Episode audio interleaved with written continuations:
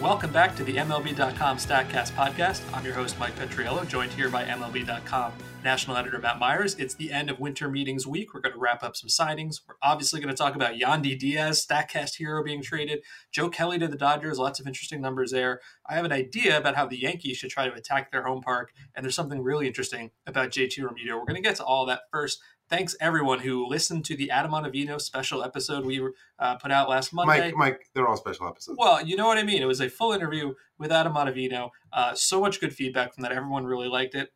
It seemed like everyone really liked the part where he said he could strike out Babe Ruth if Babe Ruth was here today. That sort of took off. It was like the very last thing he said, and that's what people liked. Uh, it was on ESPN like four different times, which was kind of cool. And um, I don't know. I, I hope he's not too annoyed by the fact that that was the takeaway from what was otherwise a really interesting discussion, you know, about pitch design. Uh, but hey, that worked for me. That was a lot of fun. It uh, it went viral. I, yeah. think we, I think we could say even Bud Black was asked about it. Was he the, really? I didn't see that. Yeah, at the winter meetings, and all the managers do their little scrums, and someone has Bud Black, his his his former manager. What did, what did he say? I actually don't know. oh, remember. see, now I gotta now I gotta find out about that. Uh, speaking of the winter meetings, you were there in Las Vegas for four days, uh, during which time I heard that nobody went outside whatsoever. What was your experience at the winter meetings? Uh, I went outside a little bit, uh, at least twice, so I got some fresh air. Uh, it's always nice to see uh, see friendly faces that you've gotten to know over the, the course of uh, your time in baseball. So so that that's cool. Barely, you know, you don't really see the see the the GMs that often. They basically just stay in their stay in their their hotel rooms. The only uh, the only execs I spotted were uh, Andrew Friedman the first night, uh, Kevin Goldstein, old friend of the podcast for the Astros, and Dave Cameron, also a former podcast guest who's with the uh, with with the Padres. But of course, as as seems to happen somewhat regularly with uh, the winter meetings, the most interesting deal happened basically while everyone was leaving town. Uh, Thursday afternoon, a big three-way trade. Yeah, so I think on most shows, if they're going to talk about this trade, they're going to talk about uh, Edwin Encarnacion going to Seattle, right, where he's probably going to stay for maybe 20 more minutes. Uh, Carlos Santana back to Cleveland. That's really interesting. But on this show, we're going to talk about Yandy Diaz. I, like when the, the rumors of this deal started happening, and uh, I was talking to Jason Catania, who's on our staff here, and he's like, "Boy, I wonder if it'll be Yandy Diaz back to Tampa Bay." And I tweeted out, "Nothing would make me happier." And then, like ten minutes later, it happened, and it's a really interesting deal. Jake Bauer is also going back uh, from Tampa Bay to Cleveland. And what this really seems to be is Tampa kind of betting hard on Yandy Diaz and his exit velocity. Like I know what show we're on. I'm not trying to like make this all about us. Uh, but Jake Bauers had a pretty good debut last year. He's young. He's like five years younger than Diaz. And they also kicked in $5 million, which went to Seattle, who then ended up sending $6 million to Cleveland. So Tampa Bay really seems to be very interested in Yandy Diaz. And I think if you've been listening to the show for a while, You've heard us talk about him, but if you haven't, uh, this is maybe the most fascinating guy in baseball to me. If you've ever seen a picture of him, he has muscles that are like bigger than my entire body. His forearms. He's the most jack guy in baseball. Massive, but he doesn't hit for power. He's he's had 299 career major league plate appearances over the last two years. He has one home run. In his pro career, he has I think I didn't write this down. I think it was 27 homers in five seasons.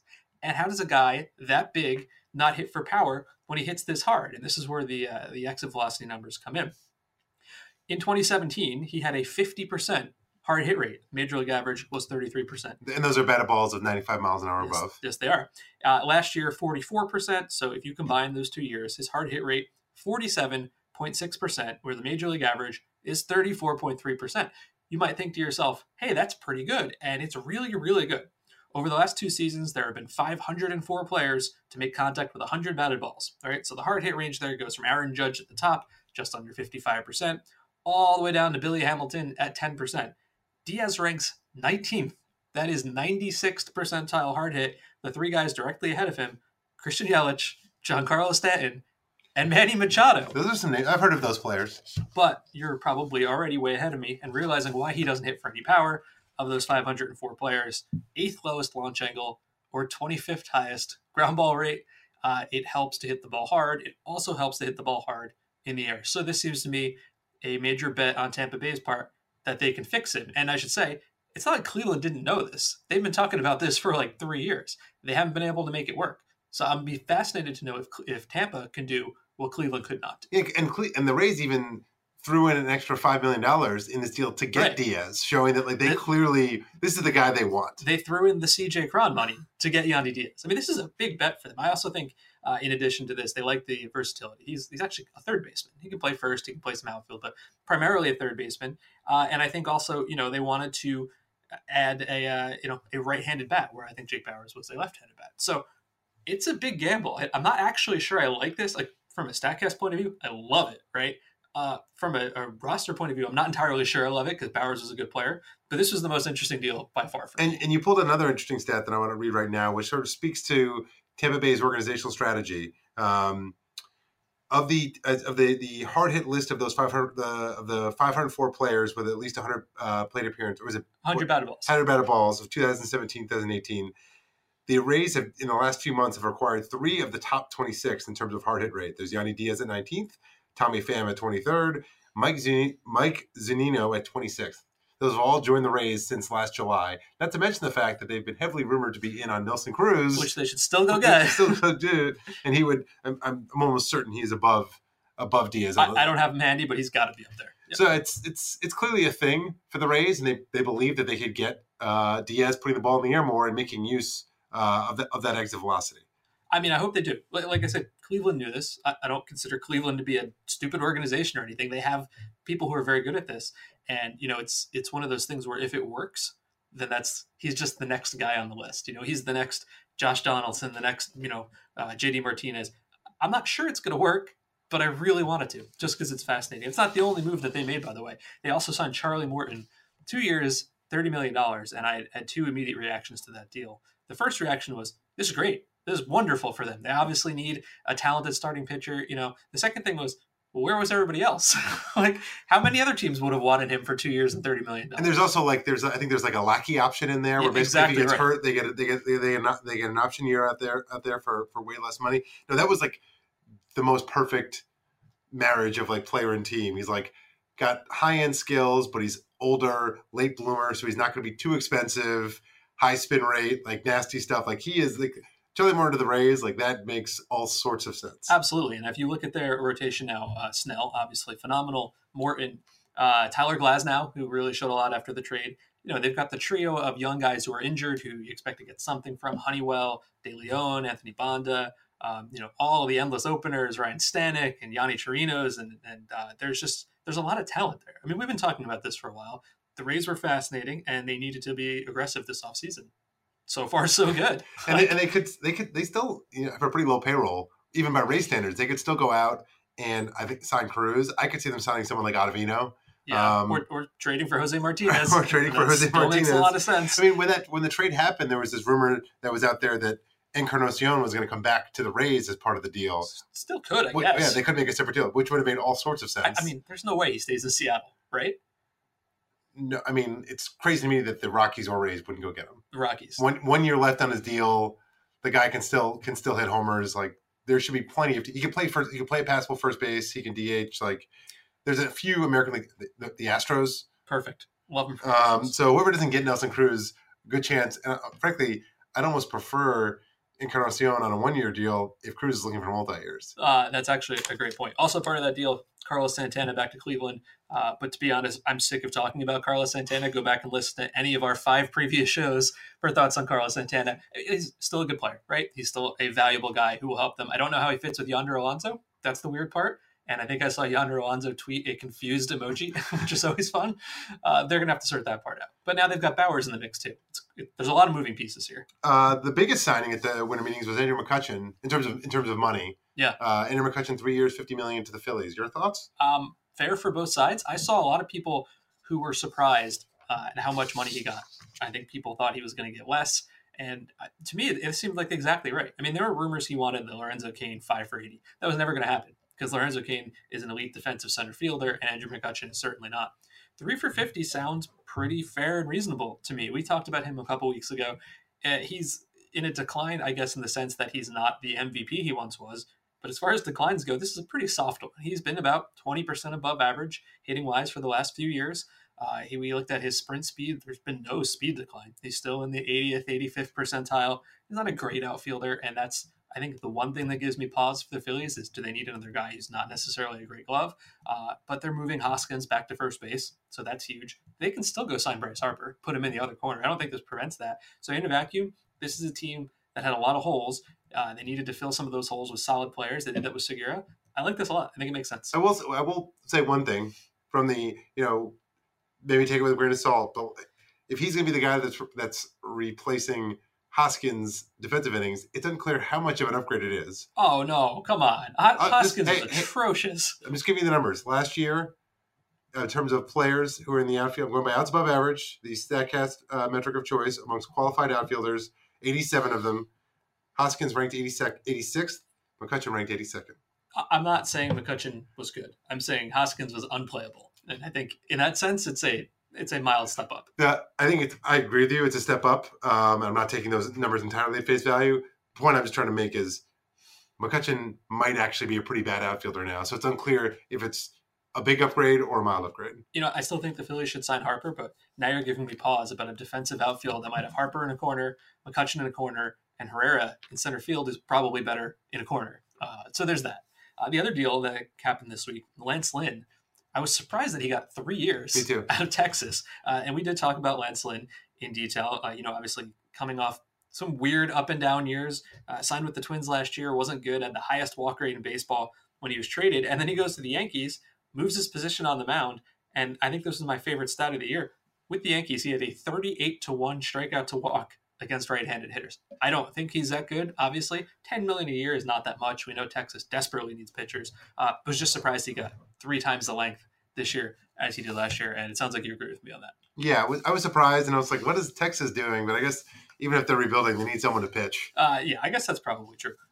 Joe Kelly got a three-year deal. So I think the reliever market to me is the most interesting, just because there's there's so many good relievers out there. Miller's out there, and uh, Zach Britton. We saw Familia go back to the uh, to the Mets. Ottavino obviously is out there.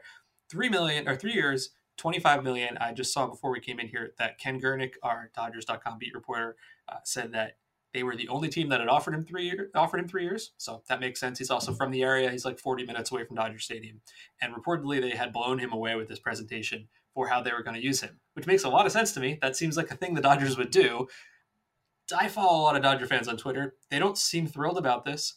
I've completely talked myself into it. I think I like it. I, I love this deal. I mean, Joe Kelly, I think relievers, like, you can, like, unlock them in different ways in different points in their career. Like, look what happened with Andrew Miller. Like, he was a failed starter and then made a couple tweaks, went to the bullpen, suddenly became, like, the best reliever in baseball. I mean, just looking at, like, stuff and movement in the playoffs, I think Kelly's legit. And I think that, like, they just got, a, I wouldn't say really good value, but, like, a really good player for a reasonable price. I think he's going to be a, a dominant reliever for the next um, My hot take, he's going to be a dominant reliever for the next three years. there's been this long running joke on baseball Twitter that Joe Kelly has air quotes great stuff, right? I mean, and it's but it's actually playing like great stuff. Like, like, like well, it, it did for like three weeks. That's the thing, right? Like, listen, I'm all in. in the postseason, all right, 11 and a third innings, 13 strikeouts, zero walks. You all saw what he did in the World Series. It's that zero walks that really stands out to me because in the regular season, he had an 11% walk rate, which was worse than 90% of all pitchers who threw 60 innings. Uh, he had a 439 ERA. Now, I don't care about ERA for relievers that much. I extremely don't care about his career stats because half of that was when he was trying to be a starting pitcher with St. Louis. None of that matters. But the question here is can you bet on the 11 and a third amazing innings over the, you know, 600 or so innings that he showed before where he was super inconsistent? The joke about the great stuff is he's got an amazing fastball, he's got an incredible curveball, but he's never translated that into results. And this is where I think the Dodgers are kind of a good fit. We talked about uh, the Astros a couple weeks ago, how they can take these guys with these raw skills and make them better. You know, Ryan Pressly, Justin Verlander, Gerrit Cole, all that. Ryan Pressly is really the name that stands out to me here. I still think most fans don't know who that is. You listen to this show, you know that we love Ryan Pressly. I think he's a dominant reliever. I'm currently doing like my top 10 reliever list for MLB Network, and I'm trying to figure out if I can squeeze him onto the back of that. I probably can't, but I'm tempted to. Uh, here are the numbers that you need to know about Joe Kelly. Last year, over 600 pitchers threw at least 100 fastballs, combining four seams, two seam sinkers. His 98.1 mile an hour average velocity was fourth best out of over 600. Let's call that a 99th percentile skill. Last year, over 230 pitchers threw at least 100 curveballs. He was one of only six to average over 3,000 RPMs of spin rate. Call that a 99th percentile skill. Do you think a team like the Dodgers might be interested in a guy with elite fastball velocity and elite curveball spin? I would say yes, even though he, along with Nathan Eovaldi, has sort of been our poster boys for mediocre fastball spin without great movement. Uh, what I did was I compared all the pitchers uh, who had you know 100 fastballs thrown, 100 curveballs thrown, and I compared velocity and spin rate. I wanted to find the guys who are elite in both. And you'll see this in an article uh, that'll go up soon. No one's near him. He is alone in the top right quadrant here. The two guys that are closest to him in this, Garrett Richards, who uh, his problem is health. When he's healthy, he's fantastic. And wait for it, Ryan Pressly. It's, this is this is what they want. They want the next Ryan Pressly. Now, I've got like four more things I'm going to say to explain, but I don't know why. Why are you on it? You just think the stuff is going to play up? I just think that there was something that like he put pulled together in the playoffs. Uh, he just looked like a different pitcher. Uh, you pulled some numbers on his pitch usage that that suggests as much, and just the the the, the fastball curveball combination that he settled on in the playoffs was like. I mean, he was the big. I mean, he was going into the playoffs. Everyone was worried about the Red Sox bullpen. Oh yeah, I remember. And, I was one of them. and granted, they still had to sort of like spackle some things with Eovaldi and Price throwing out of the out of the pen, but like he was the biggest difference. He was like what allowed the Red Sox to have such a an easy time for the postseason. Yeah, what I wanted to find out was so you know I talked about his velocity, his curveball spin. That's all great, but that's not new. You know he's had that for a while and he hasn't been successful. So what I needed to do to be comfortable with this was to find some change, some reason that the the Kelly we saw in the uh, in October was a new Kelly. And I went and I found some local reports uh, from Boston media, and they, they both kind of said the same thing. There was a trip that the Red Sox had at Yankee Stadium, September 18th to 20th. And apparently, uh, the manager and the pitching coach pulled him aside and they had a meeting. And two things came out of that meeting. One is the idea that he'd been tipping pretty much everything. And two, they wanted him to change some of his pitch uh, usage. So I went and I found some screenshots, and you can find this in this article as well it's pretty clear to me what he changed on the mound. If you look at him early in the season, he, when he comes to the set position, his hands are at his chest. When he comes uh, set later in the season in the postseason, his hands are below the belt. I am not an expert on stealing signs or pitch tipping, but that's it's, pretty it, drastic change. Trust me, the imagery the imagery is very clear. Yeah, and so you know if the idea is either that a runner on second can see what he's doing in the mitt and signaling to the batter, or if the batter can see it himself, uh, this is not an inconsequential inconsequential change. And then, as you mentioned, he changed his pitches in the postseason quite a bit. During the regular season, he threw a slider 15% of the time. In the postseason, 0% of the time. It was simply gone. Uh, curveball up from 19 to 33%. Basically, his curveball and his four seamer were 90% of his pitches in the postseason, and he used the changeup a little bit to keep guys off balance. And it was also different how he used them. In the regular season, he would throw a curveball on the first pitch 28% of the time. In the postseason, 43% of the time. I think batters weren't necessarily expecting that. And then also when he got to two strikes, uh, his fastballs came higher. I think if you watched the World Series, how many high fastballs did Dodger hitters swing through? In the regular season, 49% of his two strike fastballs were three feet or higher. In the regular season, 71% of them were. These are meaningful changes.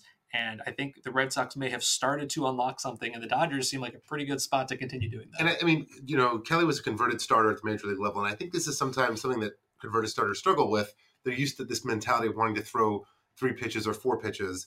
And it almost seems like with Kelly that that was sort of the mindset. And to be a successful reliever, you often only need two pitches, especially if you have two nasty pitches, which he does.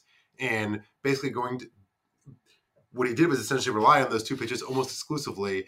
And if he's going to be a guy throwing 99 with a ridiculous with a ridiculous curveball, I there was a, there was a a gif that like MLB Instagram like kept kept put out, put out after this, this deal was agreed to of this curveball he threw in the playoffs where the batter like spun out of oh yeah, spun yeah. out of the box and I was just it reminded me of like how impressive he was in the postseason. Yeah, and like what is the contract really? Three for twenty five? Well, Kimbrel reportedly wants over 100 million. You know, we saw Chapman and, and Jansen get, you know, 75, 80 million, whatever they got. If this works, it's a steal for the Dodgers. And if it doesn't, it's the Dodgers. They can handle it. I mean, after this deal and Familia's deal, it's hard to, I mean, Kimbrel's better than Familia, but he's not that much better than Familia when you consider Familia's like a few years younger. So Familia's getting three for thirty. My guess is Kimbrel gets on the high end five for seventy or four for sixty. I think that sounds about right, like the Wade Davis ish deal. Um, so we're both in favor of that one. Uh, there's something I wanted to talk about about the Yankees. If you were to look at the Yankees roster right now, they are projected to be extremely right-handed heavy. I looked at the Fangraphs projections they are projected to have about 75% of their plate appearances for this upcoming season come from either right handed bats or switch hitter Aaron Hicks. I actually think it might be more than that because if you look at the ones that are going uh, to this quartet, Brett Gardner, Tyler Wade, Greg Bird, and Jacoby Ellsbury. They are projected for 1,300 plate appearances or 21%.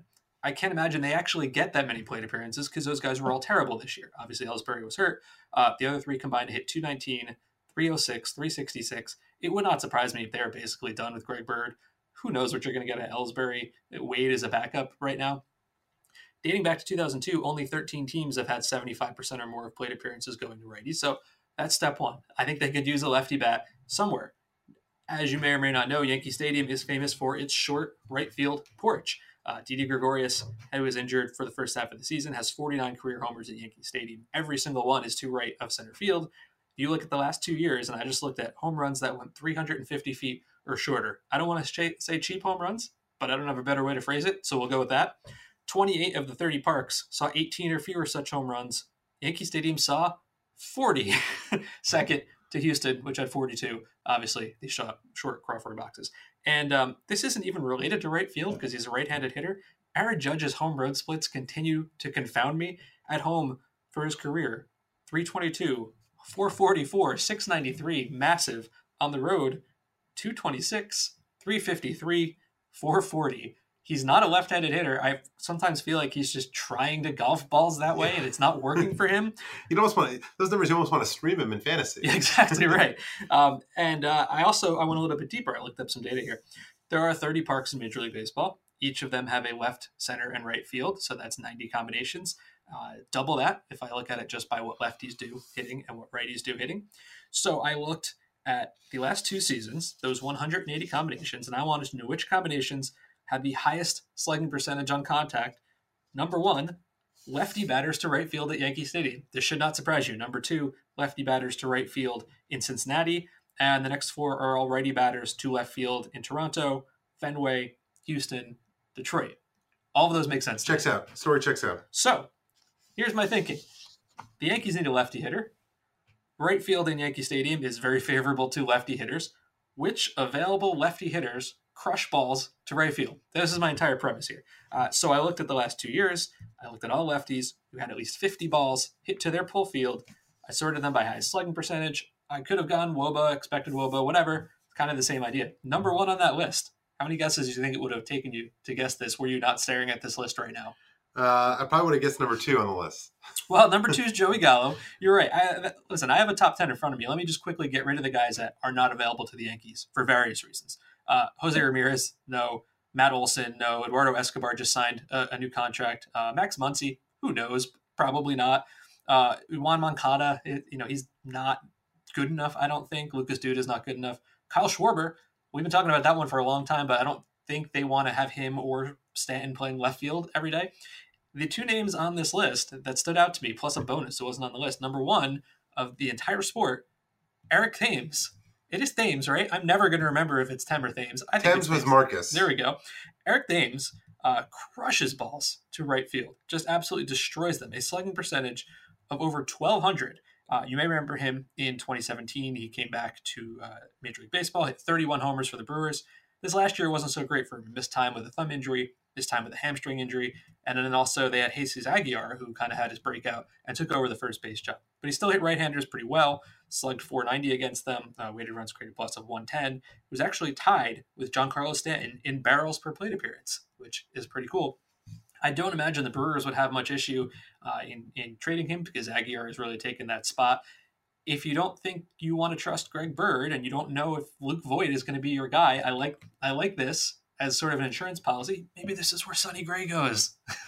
Oh, interesting. right? Making up some trades. I, I like it, Mike. Get the trades. spirit. All right, so I like that one. The other name on the list, and he was, let's see, eighth, ninth, let's say it was one of those, Scooter Gennett, which I, I love this idea for the Yankees. So I think about this. He's built himself into a slugger. I know you think of him as like the light hitting Milwaukee Brewer who got DFA'd. Over the last two years with Cincinnati, he's hit 303, 351, 508 He's outslugged Manny Machado, Kris Bryant, and Alex Bregman, literally Scooter Gennett. What? And I think we we talked to how he broke down his swing uh, a couple months ago. He's got one year left on his deal. The Reds are reportedly willing to trade him. The Yankees have reportedly checked in on him. Think about how this would fit. Gregorius is out for probably I don't know July August ish. Uh, so that means Torres is probably going to move over from second to short. Who's going to play second? They don't know right now why don't you put in Scooter Gennett? He's like, he's not a great fielder, but he's competent.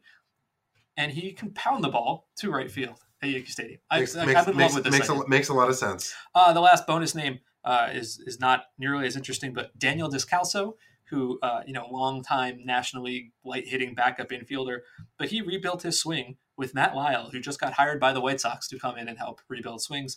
This last year, he set career highs in on base slugging and home runs, dropping his ground ball percentage to a career low 30%. He can play all over the field. Everybody wants this versatile guy. They're not going to get all three of these guys. They might not get any of them, but they need some lefties and they need to fill out some depth. This is how I propose to do it. Uh, or they could sign Bryce Harper. Well, I should have actually I should have prefaced this. They should totally sign Bryce Harper. That should be the number one thing they should do. But also these things. Well, it is, it is interesting in the context. Uh, this, this this sort of right left split that you mentioned is very interesting in the context text of Machado versus Harper because there's always been talk of there's been this all this talk of are the Yankees in on Machado or Harper or both, and you know Cashman has been a little coy about like oh well first he was like we're not in on Harper we've got too many outfielders and then the indication was like oh maybe they're going to go after Machado which makes sense in regards to Gregorius, yeah, Gregorius will be back, but they could play Machado at short when he gets back. And if Gregorius isn't back until the second half of the year, you only have to worry about finding at bats for all those guys for like two months. No big deal. and Gregorius is a free agent. That's what, exactly, exactly.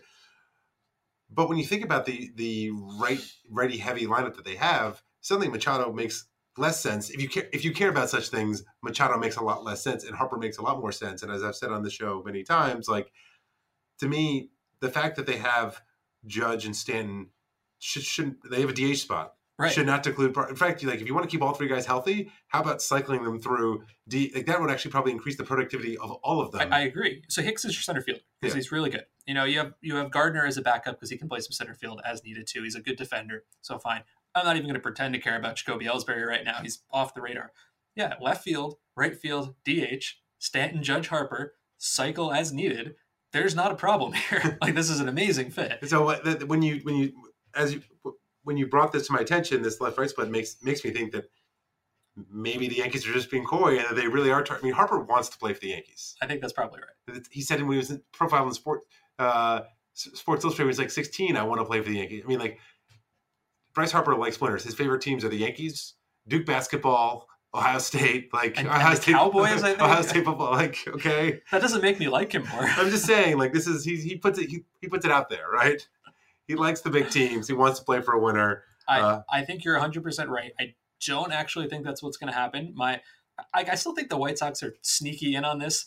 Um, but my my current Bryce Harper prediction, the Dodgers trade some of their excess outfielders to Cleveland or Cincinnati, wherever they're going to get some pitching, and then they sign Bryce Harper.